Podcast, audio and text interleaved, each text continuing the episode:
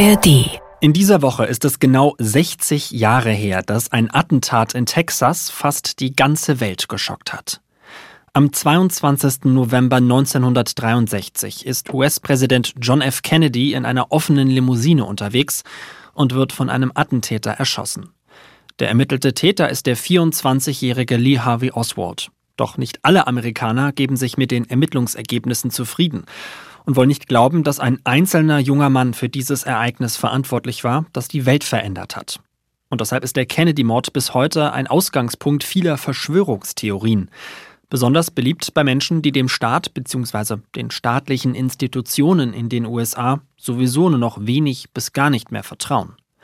Das könnte vor allem mit Blick aufs nächste Jahr zum Problem werden, wenn ein neuer Präsident gewählt wird.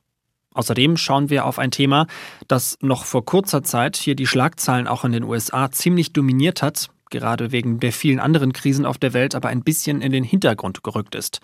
Und zwar die Frage, wie die USA mit den Flüchtlingen umgehen, die über die Südgrenze ins Land kommen und dann Richtung Norden weiterziehen.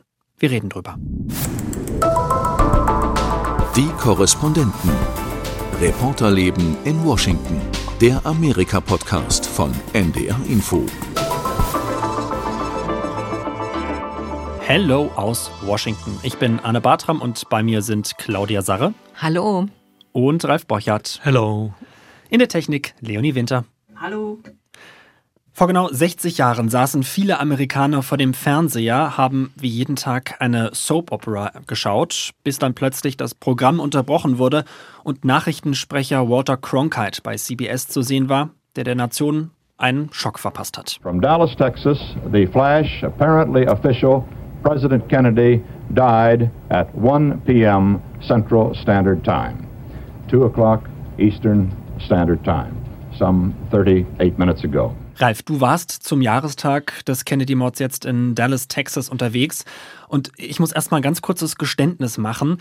Denn bevor du los bist, habe ich noch gedacht, ach, warum muss denn da überhaupt jemand hinfahren? Das ist doch jetzt irgendwie 60 Jahre her. Was hat es denn überhaupt noch für eine aktuelle Relevanz? Aber vor Ort, da hast du ja doch einiges einfangen können, warum das Thema eben doch bis heute auch nachwirkt. Bevor wir da jetzt ins Detail gehen, erst aber nochmal die Frage, wie präsent ist denn dieses Attentat eigentlich noch in der Stadt? Sehr präsent. Also man hat ein Museum genau dort, von wo aus Lee Harvey Oswald geschossen hat. Sechster Stock. Das ist ein rotes Backsteingebäude. Und unten auf der Straße ist auf dem mittleren Fahrstreifen eines insgesamt sechsspurigen, ja, es ist schon fast ein Highway, ein großes weißes X. Das ist die Stelle, wo der tödliche Kopfschuss John F. Kennedy traf. Und äh, manche Touristen stellen sich da, trotz Verkehr, auch heute fahren da die Autos, stellen sich da mitten auf die Straße, um ein Selfie zu machen oder sich fotografieren zu lassen, also durchaus nicht ungefährlich. Es ist präsent. Auch jetzt ähm, überall an jedem Laternenfall kleine Flaggen mit JFK, Erinnerungsfotos. Und nur ein Beispiel, ich war selbst überrascht, wie präsent das Thema zum Beispiel noch bei elf, zwölfjährigen Schülern sogar ist, die das natürlich nicht miterlebt haben. Aber ich habe eine Schulklasse zum Beispiel getroffen in diesem Museum und da haben auch die Zwölfjährigen aufgeregt diskutiert. Wer hat ihn erschossen? Kann das sein, dass es dieser Mann alleine war? War es nicht doch ganz anders und so?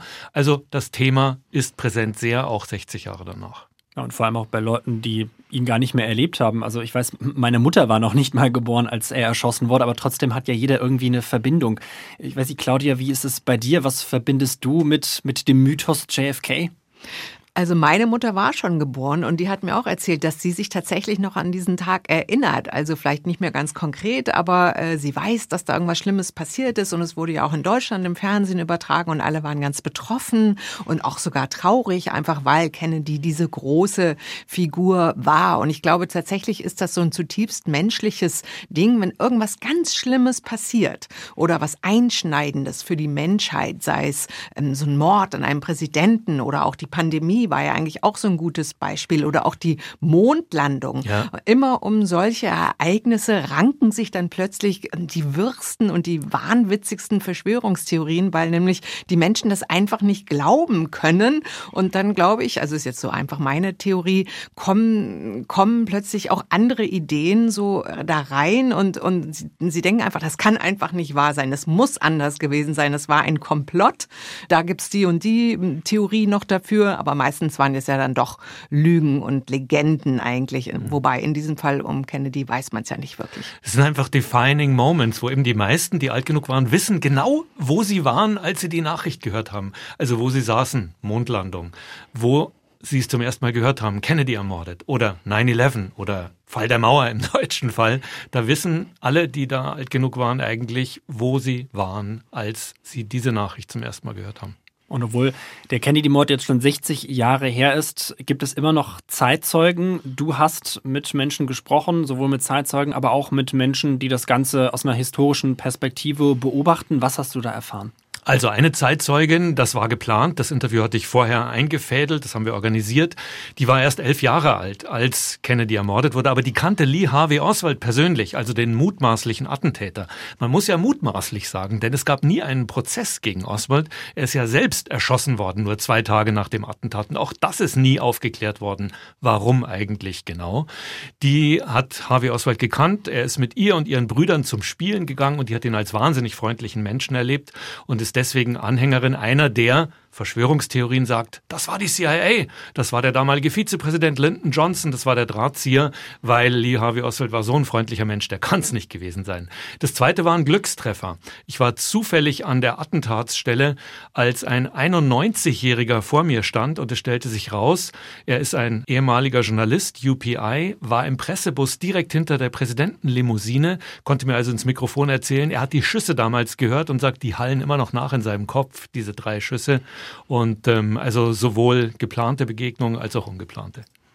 Und die Nachbarin, mit der du gesprochen hast, die du da getroffen hast, die hat dir auch etwas erzählt, was ich sehr interessant fand, was dieses ganze Ereignis auch mit ihr, mit ihrer Familie gemacht hat in Bezug auf das Vertrauen in den amerikanischen Staat. He was magnificent.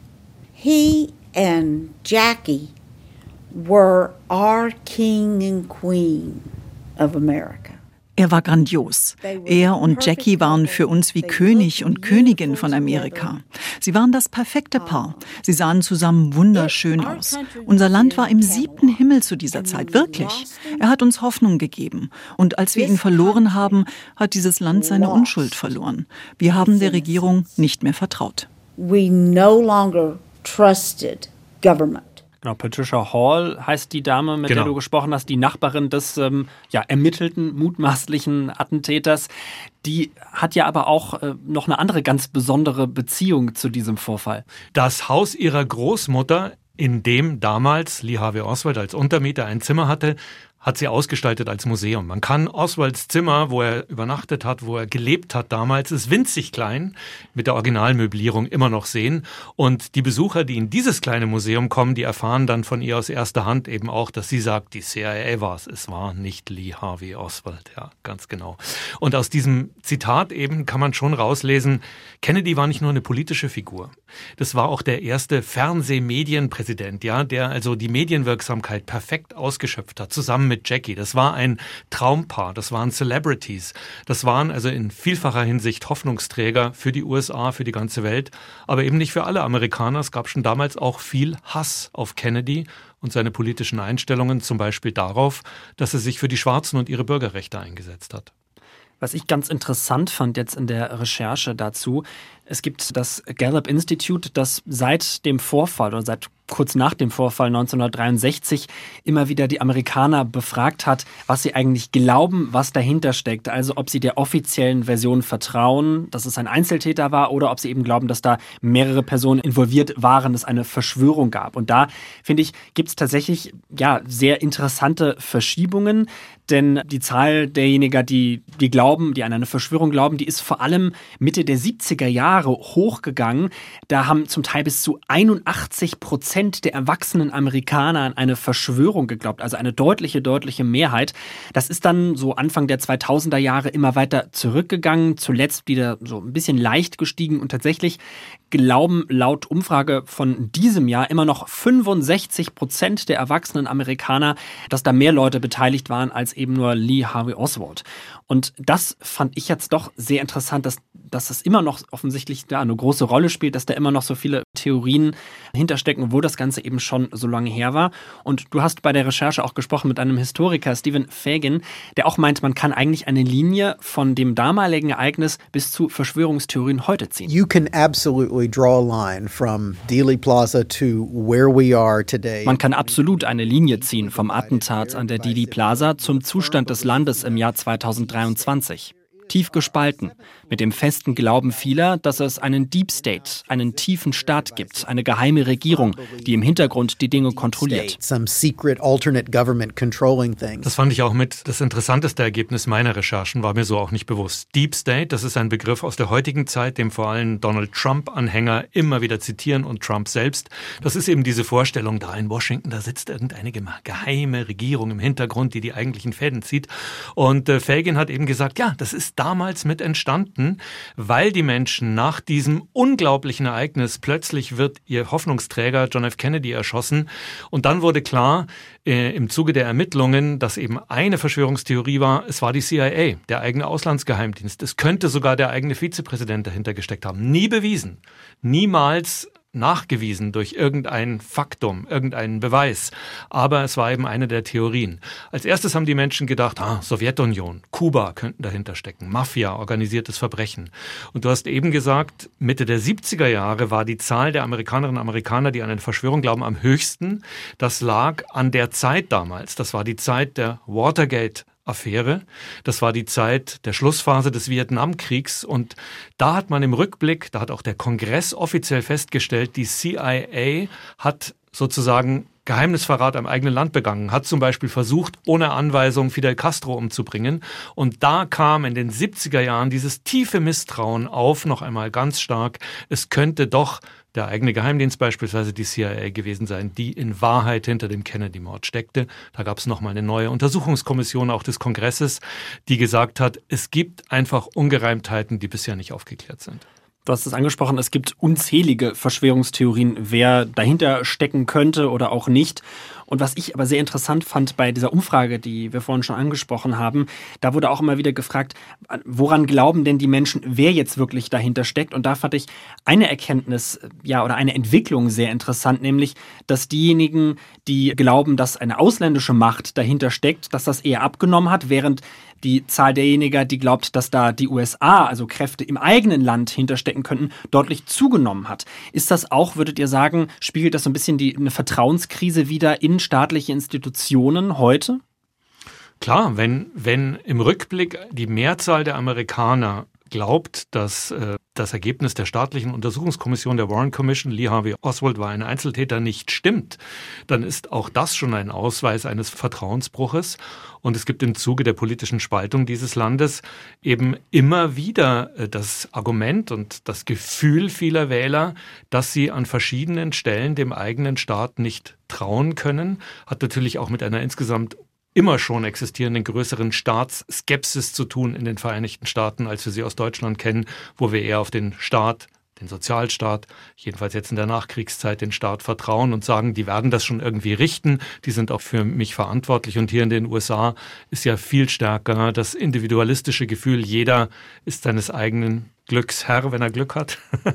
Und ähm, viele stört der Staat ja eher als eingreifendes Element, als dass sie auf ihn vertrauen. Mhm. Zum Beispiel auf den Nummernschildern in New Hampshire steht Live free or die. Also äh, das finde ich schon, äh, ist das fasst das eigentlich alles zusammen. Also dieses Misstrauen gegen das gegenüber dem Establishment, das ist es ja eigentlich. Und die individuelle Freiheit, die dann so groß geschrieben wird. Deswegen gibt es, glaube ich, vor allem auch in den USA besonders viele Verschwörungstheorien.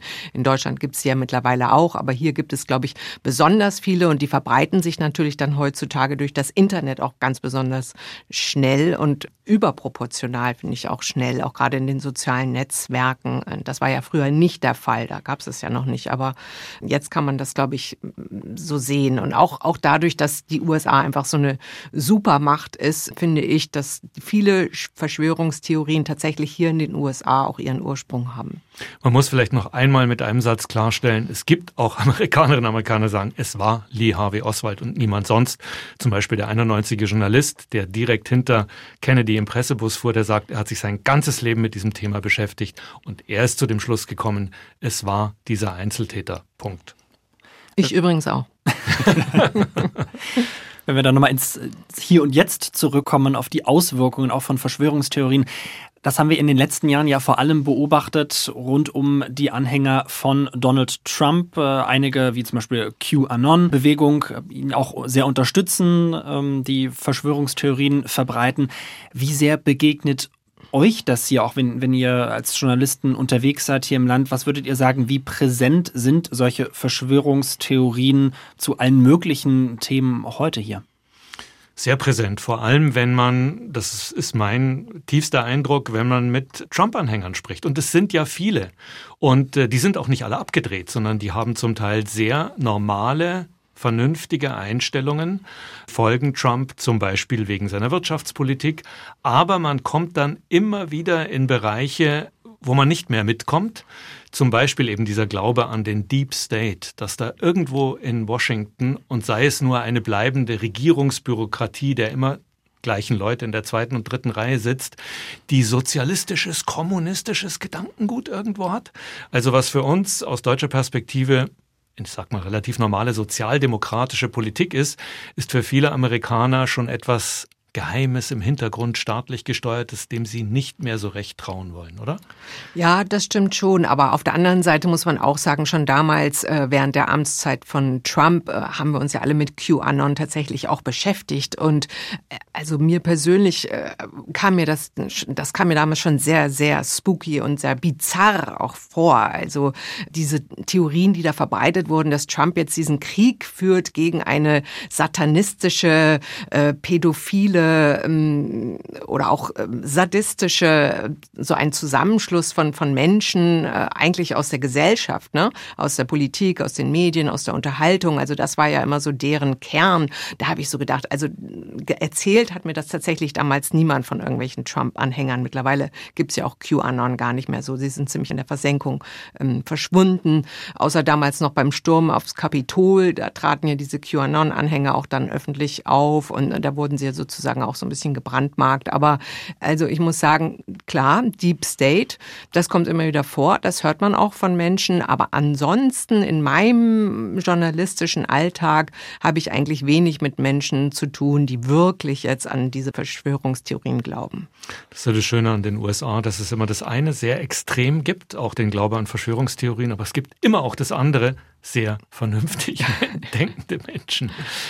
Jetzt haben wir ja nächstes Jahr hier eine Wahl im Land, eine Präsidentschaftswahl und auch um die letzte haben sich ja schon einige Verschwörungsmythen gerankt. Sie sei gefälscht gewesen, sie sei nicht fair gewesen. Was glaubt ihr, wie groß ist die Gefahr auch solcher Verschwörungserzählungen für die nächste Wahl, dass eben wieder die eine oder die andere Seite nicht an das Ergebnis glaubt, sondern eben ja weiter danach versucht, ihre eigene Version durchzubringen. Das ist das Schlimme an Verschwörungstheorien, wenn sie die Demokratie untergraben. Und das findet eben in diesem Streuen des Misstrauens gegen Wahlergebnisse statt. Das ist die eigentlich größte Gefahr, glaube ich. Ja. Viele Verschwörungstheorien kann man sagen, glaubt man dran, glaubt man nicht dran, sind vielleicht ein bisschen auch Spinnereien. Aber wenn es um die Demokratie an sich geht, dann wird es gefährlich und diese Gefahr existiert durchaus. Denn wenn man schon vorher sagt, äh, ich akzeptiere nur ein Wahlergebnis, wenn ich gewinne, dann ist es keine Demokratie mehr. Ja, und wir wissen alle, dass die Wahl ganz sicher wieder sehr, sehr, sehr knapp ausgehen wird, eigentlich nur in den Swing State, in den Wechselwählerstaaten entschieden wird am Ende. Das heißt also, wir können uns jetzt schon darauf einstellen, dass es 50-50 ausgehen wird und vielleicht nur auf ein paar Zehntausend Stimmen dann ankommt. Und klar, dass dann vor allem die konservative Seite wieder versuchen wird, das Wahlergebnis zu ihren Gunsten zu drehen, wie wir es ja schon erlebt haben mit Trump. Bei den Demokraten wäre ich mir da jetzt nicht so sicher, dass die da mit allen Mitteln vorgehen werden, weil die glauben ja an die Demokratie, aber die werden auch sicherlich darauf achten, dass alles mit rechten Dingen zugeht. Es wäre ja auch schlimm, wenn nicht. Also insofern ja, ich denke schon, dass wir uns da schon auf einiges gefasst machen müssen. Ja, dann freuen oder auch freuen wir uns auch nicht auf die Verschwörungstheorien, mit denen wir dann ab dem nächsten Jahr noch zu tun haben hier im Studio. Schauen wir jetzt noch auf ein anderes Thema, was uns in diesem Jahr auch immer wieder begleitet hat, was jetzt aber zuletzt tatsächlich so ein bisschen eher in den Hintergrund gerückt ist, nämlich das Thema Flüchtlinge. Vor allem eben die Menschen, die über die Südgrenze hier in die USA kommen, viele aus Lateinamerika, aber eben auch aus anderen Teilen der Welt die ja dann irgendwo stranden an der Südgrenze. Ich war selber in Texas, Ralf, du ja auch. Wir haben beide in El Paso Menschen dort äh, gesehen, getroffen. Aber danach geht's ja weiter. Die wenigsten bleiben ja dann wirklich dort, sondern viele wollen in die großen Städte, in den Norden und in den Osten des Landes. Und da hast du, Claudia, dir mal angeschaut, wie das eigentlich funktioniert. Ja, und zwar war ich jetzt gerade in Boston, bin gestern Abend wiedergekommen und habe mir dort äh, einige Flüchtlingsunterkünfte äh, angesehen, in die vor allem Haitianer gekommen sind. Ähm, Massachusetts, der Bundesstaat, wo Boston liegt, hat eine riesige Gemeinde von Haitianern, 80.000 und irgendwie wirkt das dann auch als Magnet auf äh, Flüchtlinge, die kommen. Also es sind ja sehr viele auch über die Südgrenze gekommen, gerade Haitianer auch zuletzt. Und es gab ja auch im Sommer diesen politischen Coup eigentlich dieser äh, Gouverneure, sowohl der texanische Gouverneur Greg Abbott, aber auch Ron DeSantis aus Florida hat das gemacht, dass sie eben Flüchtlinge, die da ankamen, in Busse gesetzt haben und zwar zu Tausenden und einfach in demokratische Staaten geschickt haben und sie dort abgeladen haben. Und dort äh, wusste keiner, was passiert hier. Hier kommen plötzlich hunderte Flüchtlinge oder Migranten an. Was sollen wir mit denen jetzt machen? Und das war genau beabsichtigt. Also Texas, wissen, hat sehr viele Flüchtlinge und sie wissen auch nicht, wohin damit. Also die Auffanglager sind einfach voll und deswegen wollte man diese Last eben abgeben an die Demokraten, auch so ein bisschen in der Hoffnung, dass das vielleicht schlechte Stimmung dort verursacht. Und ich hatte darüber auch gelesen zuvor und hatte insofern auch eine solche Erwartung, dass die Menschen vielleicht klagen und sagen, oh Gott, uns wird es viel zu viel und die Stimmung dort auch kippt ähnlich wie wir das ja auch ein bisschen in Europa sehen, auch in Deutschland. Aber tatsächlich bin ich überrascht worden. Ich habe mich mit vielen ähm, Hilfsorganisationen unterhalten und Ehrenamtlichen, die sich eben um diese Menschen kümmern. Und alle haben mir gesagt, nein, wir tun hier unser Bestes. Wir sind zwar an der Grenze unserer Kapazitäten angekommen, aber wir wollen diese armen Menschen, die ja traumatisiert sind und zum Teil schon jahrelang unterwegs sind, hier äh, empfangen. Und wir wollen alles tun dafür, dass es diesen Menschen gut geht und dass sie eingegliedert werden in unsere Gesellschaft. Denn wir sind ein Einwandererland und wir lassen uns hier nicht von äh, Konservativen wie zum Beispiel Greg Abbott ähm, vorschreiben, wie wir mit diesen Menschen umgehen und, und womöglich das Ganze dann äh, politisch instrumentalisiert wird. Und unter anderem habe ich mich unterhalten mit Peggy Shukur von der ADL, das ist die Anti-Defamation League, das ist eine Organisation, die sich eben mit Extremismus auch auseinandersetzt und sie hat mir Folgendes gesagt. It's really put a lot of pressure on the, the social service system in Massachusetts, which is why folks are being housed in hotels, which is not an ideal situation. Yeah, shelter beds in Massachusetts are at capacity. Also sie sagt, da gab es tatsächlich einen großen Druck hier auf die Notunterkünfte. Die Leute müssen jetzt ins Hotel. Äh, wir haben unsere Kapazitätsgrenze erreicht. Also sie hat schon gesagt, wie es ist, aber sie wollen eben konstruktiv damit umgehen.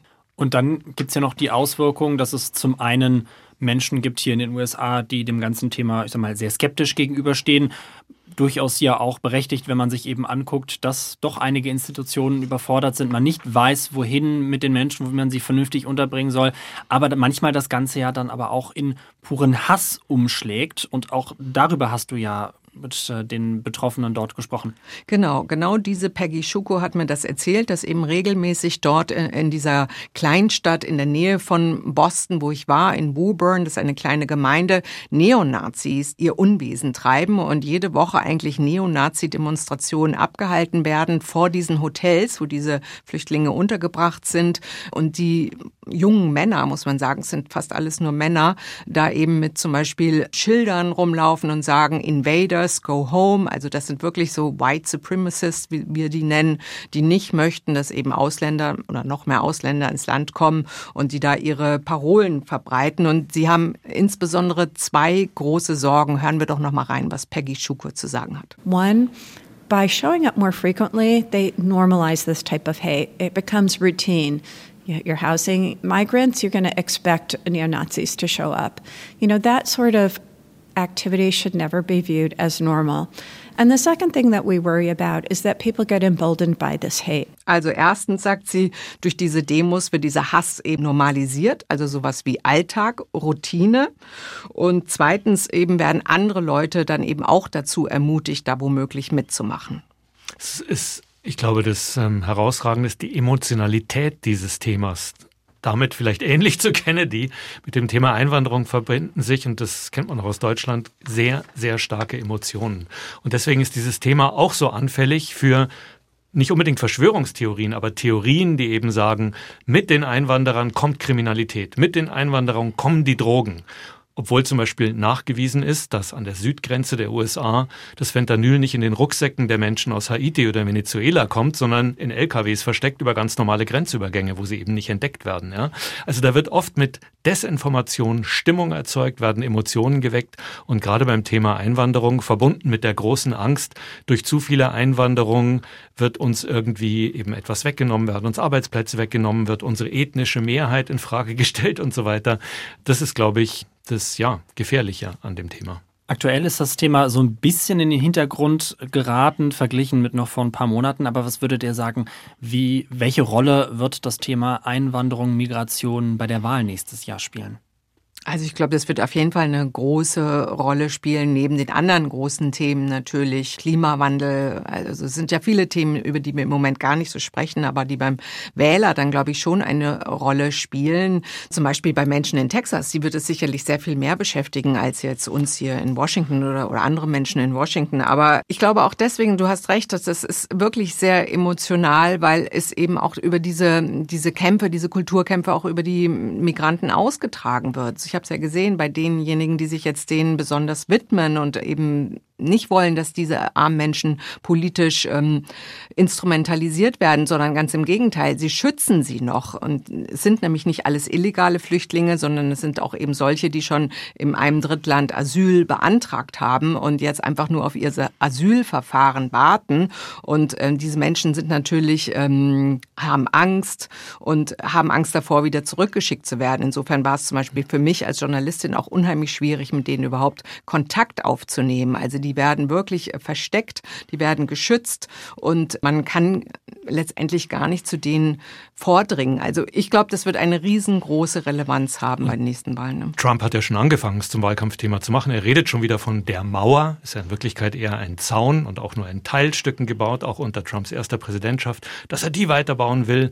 Und ähm, ein Argument gegen die Ukraine-Hilfe, die künftige der USA, ist ja bei den Republikanern immer, nehmt dieses Geld doch eher, statt es nach Europa zu schicken, das ist Sache der Europäer, und steckt es in unsere eigene Grenzsicherung zu Mexiko. Also es ist schon kräftig losgegangen eigentlich mit Einwanderung als Wahlkampfthema. Ja, das Problem ist eben, dass es kein Einwanderungsgesetz gibt. Es, es, es, wird ja schon seit Jahren, schon seit 2016 und seit auch 2020 war das Thema schon bei der Wahl äh, da ein heißes Eisen. Und es wird seit Jahren versucht, so ein Einwanderungsgesetz hinzukriegen. Aber äh, der Kongress ähm, scheitert regelmäßig daran. Und selbst die Leute da oben, die liberalen Leute in Massachusetts sagen, äh, wir brauchen ein Gesetz, weil wenn jetzt immer mehr und mehr noch Einwanderer kommen, wir sind jetzt sozusagen in unserer Kapazitätsgrenze ähm, werden auch wir das nicht mehr gewuppt kriegen, denn die Leute müssen ja da auch irgendwo hin. Wir wissen also zum Beispiel, Boston ist eine sehr teure Stadt, auch drumherum, die Schlafstädte sind unglaublich teuer von den Mieten her. Ähm, die Leute müssen erstmal Jobs bekommen, die müssen erstmal rein ins System, in die Schulen. Also das wird unglaublich schwierig, da äh, so eine riesige Welle an Zuwanderern auch dann zu integrieren. Ja, also ich denke auf jeden Fall, ähm, es wird uns noch länger beschäftigen. Ich werde nie die Worte vergessen eines Einwanderungsmigrationsforschers an der University of Texas, der gesagt hat, hey, lasst uns das entemotionalisieren, das Thema. Es gilt beides. Erstens, unsere Gesellschaften, ob Deutschland oder USA, wir sind überaltert. Wir brauchen Einwanderung. Wir brauchen diese Arbeitskräfte. Wir brauchen die jungen Familien. Wir brauchen ihre Kinder, um unser Rentensystem allein aufrechtzuerhalten. Auf der anderen Seite, wir brauchen auch Regeln. Wir können nicht alle aufnehmen. Wir brauchen Grenzen, ja. Und das eben beides emotionsfrei zueinander zu bringen, das ist wahnsinnig schwierig. Vielen Dank, Ralf. Vielen Dank, Claudia und auch an Leonie in der Technik. Die ganze Folge zum Nachhören gibt es unter ndr.de slash die Korrespondenten oder auch in der ARD Audiothek, genau wie die Podcasts der anderen ARD Auslandsstudios. Ich bin Anne Bartram und sage Bye bye aus Washington. Die Korrespondenten. Reporterleben in Washington. Der Amerika-Podcast von NDR Info. Hi, ich bin Jumoko Ulusanmi und ich empfehle euch This is Jada. Das ist ein Podcast, in dem ich die DJ, Produzentin und Umweltaktivistin Jada G interviewe. Es geht auch um blauen Kohlenstoff und wie er den Klimawandel stoppen könnte. Wir unterhalten uns aber auch über Frauen im Musikbusiness und darüber, wie es ist, als schwarze Jüdin im Nirgendwo von Kanada aufzuwachsen. Wenn ihr euch für Klima und Musik interessiert, dann hört rein. Ihr findet alle vier Folgen von This is Jada in der ARD Audiothek, der Audio-App der ARD.